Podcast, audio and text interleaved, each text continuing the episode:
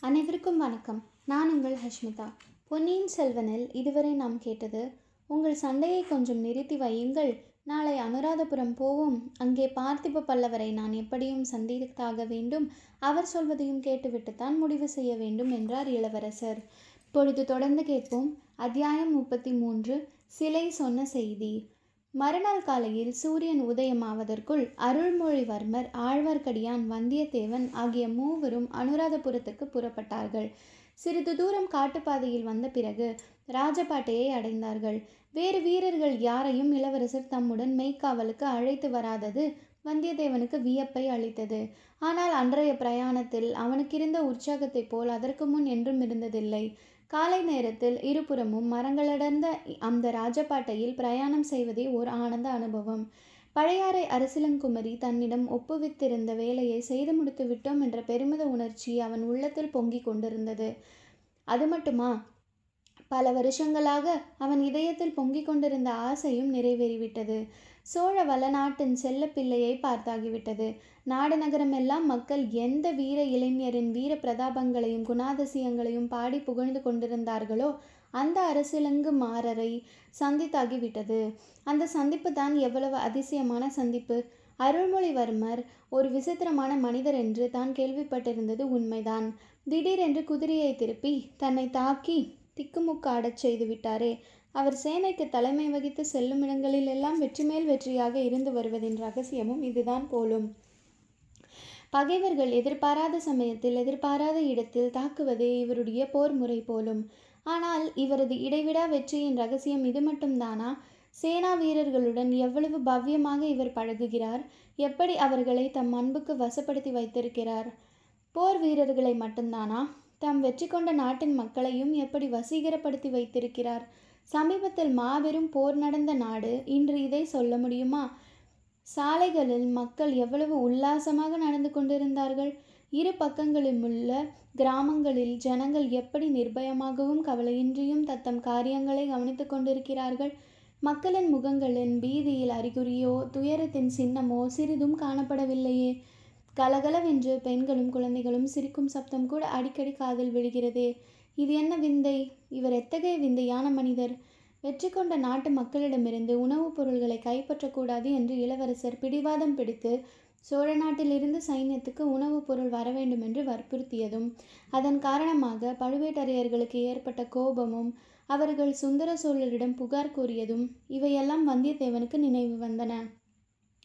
அன்றியும் ஆதித்த கரிகாலர் கையாளும் கொடூரமான போர் முறையையும் அருள்மொழிவர்மரின் தயாளம் பொருந்திய தர்ம யுத்த முறையையும் அவன் தன் மனதிற்குள்ளே ஒப்பிட்டு பார்த்து கொண்டான். சில நாளைக்கு முன்பு வரையில் தன்னுடைய எஜமானராய் இருந்த ஆதித்த கரிகாலனை பற்றி எவ்விதத்திலும் குறைவாக எண்ணுவது அவனுக்கே பிடிக்கவில்லை. ஆயினும் அந்த அனுராதபுரத்து ராஜபாட்டையில் இருபுறமும் வசித்த கிராம ஜனங்களின் மலர்ந்த முகங்களை பார்க்கும்போதெல்லாம் அவன் மேற்கொண்டவாறு ஒப்பிட்டு பார்க்காமல் இருக்க முடியவில்லை. அம்மம்மா ஆதித்த கரிகாலர் யுத்தம் செய்து திரும்பிய நாடுகளில் இத்தகைய காட்சிகளை காண முடியுமா? எங்கெங்கும் ஒரே ஓல குரல்கள் அல்லவா கேட்டுக்கொண்டிருக்கும். இத்தகைய அபூர்வ குணாதிசயம் படைத்த இளவரசருடன் எத்தனையோ விஷயங்களை பற்றி பேச வேண்டும். எவ்வளவோ காரியங்களை பற்றி கேட்க வேண்டும் என்று வந்தியத்தேவனுடைய உள்ளம் துடிதுடித்தது ஆனால் புறவிகளின் பேரில் ஆரோகணித்து விரைவாக சென்று கொண்டிருக்கும் சமயத்தில் பேசுவதற்கு இடமெங்கே? ஆம் பேசுவதற்கு ஒரே ஒரு சந்தர்ப்பம் மட்டும் கிடைத்தது.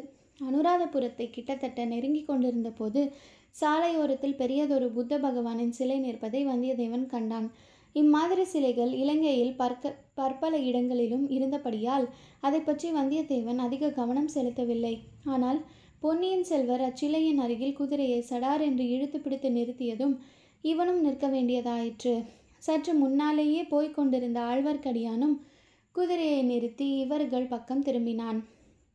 பொன்னியின் செல்வர் சற்று நேரம் அந்த புத்த பகவானுடைய கம்பீரமான சிலையை கவனமாக உற்று பார்த்து கொண்டிருந்தார். அடடா என்ன அற்புத கலை என்றார். எனக்கு ஒரு அற்புதமும் தெரியவில்லை. இந்த நாட்டில் எங்கே பார்த்தாலும் இத்தகைய பிரம்மாண்டமான புத்தர் சிலைகளை வைத்திருக்கிறார்கள். எதற்காகவோ தெரியவில்லை என்றான் வந்தியத்தேவன்.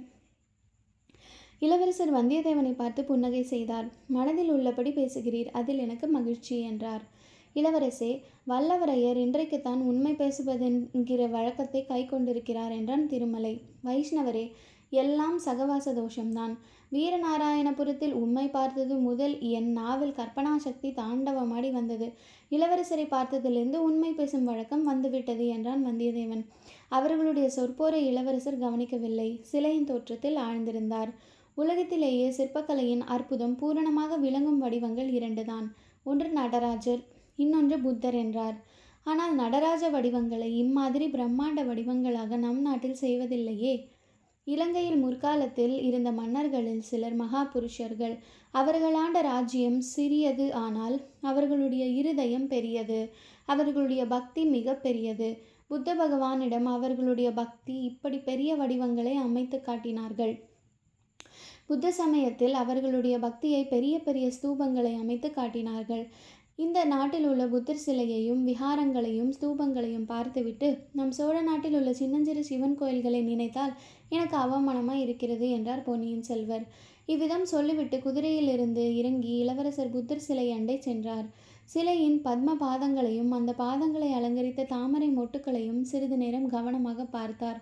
பின்னர் புத்தர் சிலையின் பாதங்களை தொட்டு கும்பிட்டுவிட்டு திரும்பி வந்து பழையபடி குதிரையின் மீது ஏறினார். குதிரைகள் சற்று மெதுவாகவே சென்றன. ஏதேது? இளவரசர் புத்த மதத்தில் சேர்ந்து விடுவார் போலிருக்கிறதே என்று வந்தியத்தேவன் திருமலையிடம் சொன்னது இளவரசர் காதில் விழுந்தது. அவர்கள் இருவரையும் பொன்னியின் செல்வர் பார்த்து புத்த பகவானிடம் என்னுடைய பக்தி கார் காரணார்த்தமானது. அந்த புத்தர் சிலையின் பத்ம பாதங்கள் எனக்கு ஒரு முக்கியமான செய்தியை அறிவித்தன என்றார். ஆஹா எங்கள் காதல் ஒன்றும் விழவில்லையே. மௌன பாஷையில் அச்செய்தி எனக்கு கிடைத்தது. அது என்ன செய்தி? எங்களுக்கு தெரியலாமா? இன்றிரவு பன்னிரண்டு நாழிகைக்கு அனுராதபுரத்தில் சிம்மதாரை தடாகத்துக்கு அருகில் நான் வரவேண்டும் என்று பகவானுடைய பாதமலர்கள் எனக்கு அறிவித்தன என்றார் பொன்னியின் செல்வர். தொடர்ந்து கேளுங்கள். நன்றி வணக்கம்.